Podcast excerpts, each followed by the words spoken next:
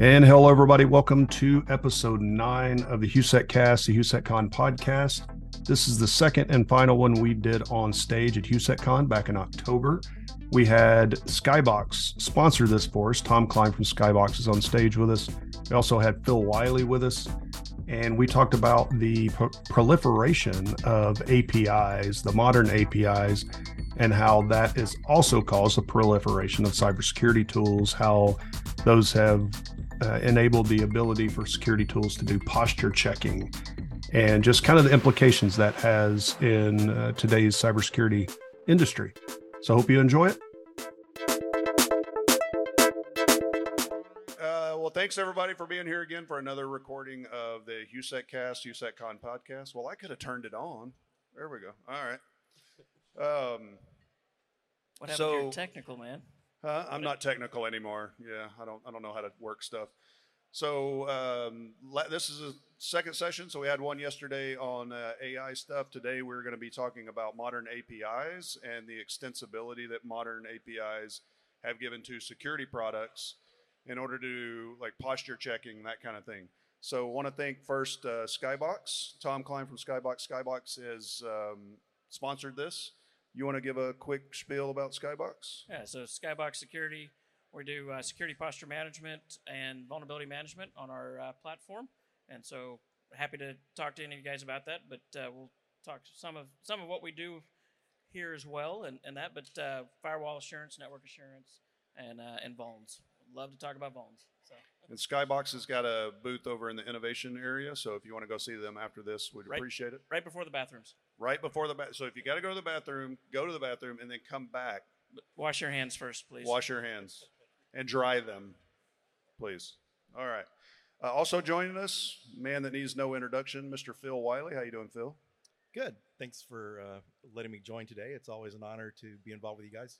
Awesome. So Phil, if you don't know Phil, he did a speaking session yesterday. He had a book signing. He does the Pen Tester's Blueprint.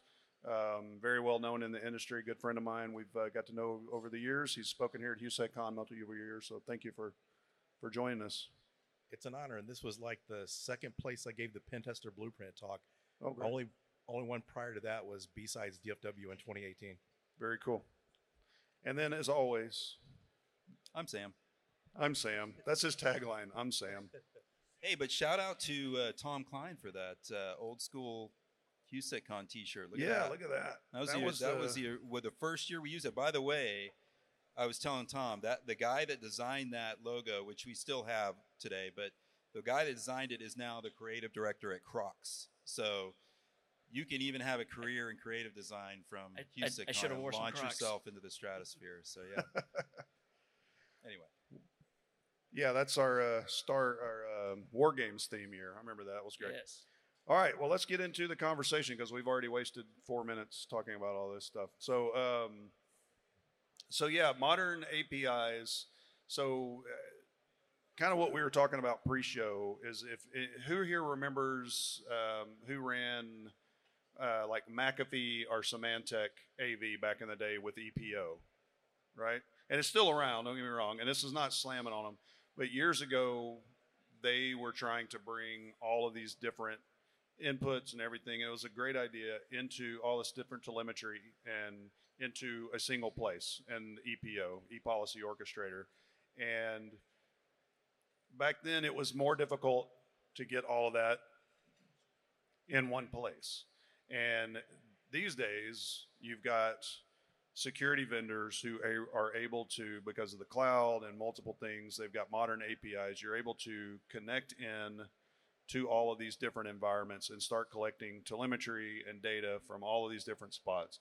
And what it's done is create a, an ability for vendors security vendors to really explode because what they can concentrate on is the is creating some type of or using it to like have their own intelligence that they put into it to say what are the indicators of compromise or what are the bad configurations that you've got set up? Instead of having to worry about creating some kind of integration with another product the apis especially products that have and really embraced this they can connect to those and just concentrate on building that intelligence and that data around what they get back from it, not have to talk to the vendor for you know two weeks to create an integration, right? They can just start pulling the stuff in. So um, Skybox specifically does that where they're connecting to multiple environments. So I kind of wanted to get your take, Tom, on how that those modern APIs have enabled your product and other products, and how it's created this kind of a boom in security vendors, and how it allows you to concentrate on other you know things that matter. You bet. Yeah. So, you know, to that point, right? Integrations are always a, a, challenge for any product, right? How do we integrate with other products and such? And so the APIs have definitely helped with that, right? And, and you'll see uh, a lot of a lot of organizations now moving towards APIs and being able to talk to their other tools. And, and so what we do is is obviously we we talk to over 150 different tools to gather your data about your environment, and then we're able to enrich enrich that, all that data together. We're able to almost took your question, so I'll, I'll be careful there. You Sam. can go ahead. Let me ask you a question, Tom. no, we'll, get, we'll, get, there. We'll get there. no, it was uh, when we were talking about that earlier. Was de- uh, basically getting all that data in. Like that's a lot of data, and how are you not duplicating data? And you know you need to dedupe it. You know, making sure you're not double, you know, triple counting or whatever, right? Because I see that as an asset inventory issue to begin with. Right?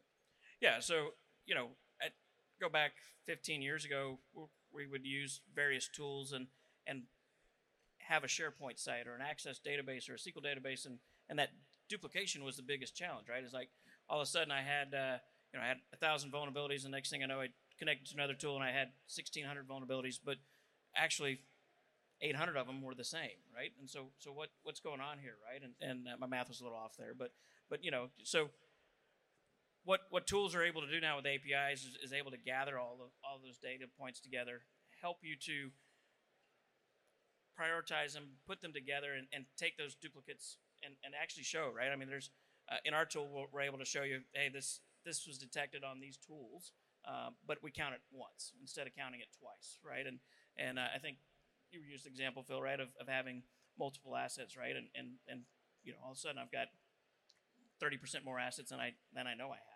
Uh, and such. So, so APIs, I think, are uh, you know, there's and then there's of course the whole security of APIs, right? We could go, we could spend a day on that. So. Yeah. Well, uh, Phil, we were talking before on not just the duplication, but I mean, to your point, like pulling all that stuff into a SharePoint site or whatever.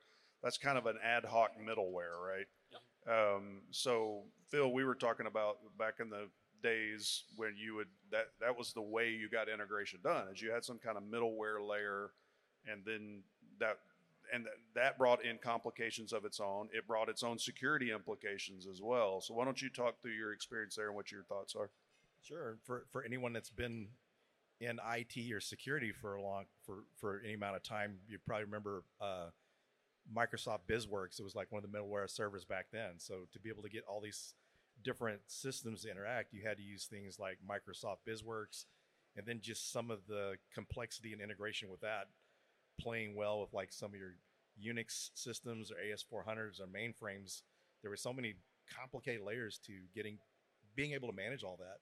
Even just like setting up SAA gateways or SNA gateways to communicate with your mainframes.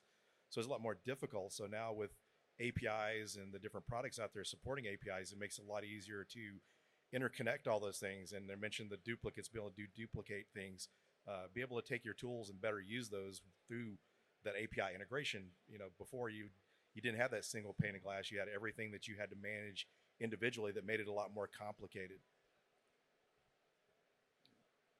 So now that we've kind of set like the the progress of that we've made with APIs um, and what some people don't think about then is not only does it help the vendors get a boom in what they're doing, it APIs themselves have a security implication, right?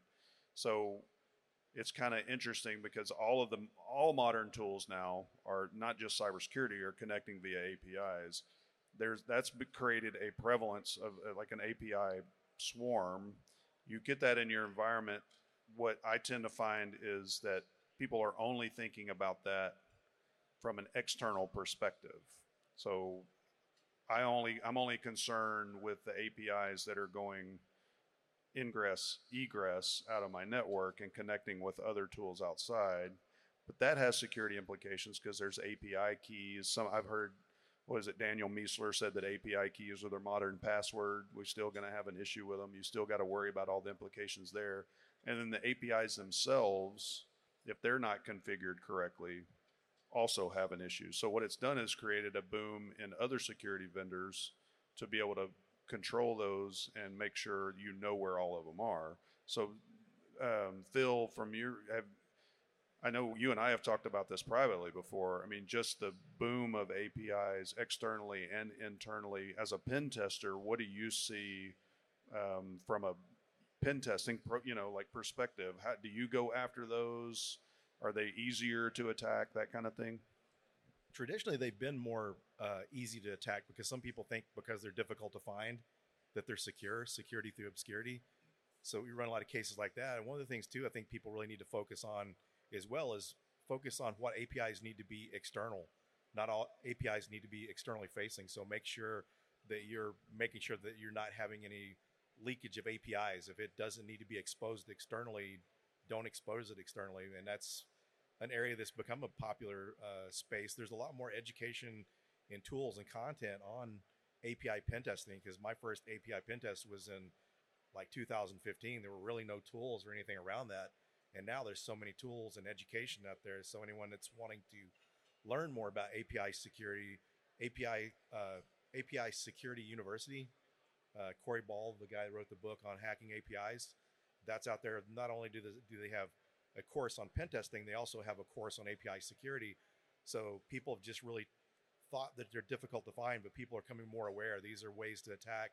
Uh, you know, sometimes people are you have to worry about shadow IT. Sometimes marketing spends up different uh, resources for campaigns and they don't take it down, so they don't not aware of what's going on. So you really need to be keeping track of not only what's exposed but what you have out there, having a good inventory of those APIs, so that way you can protect those APIs.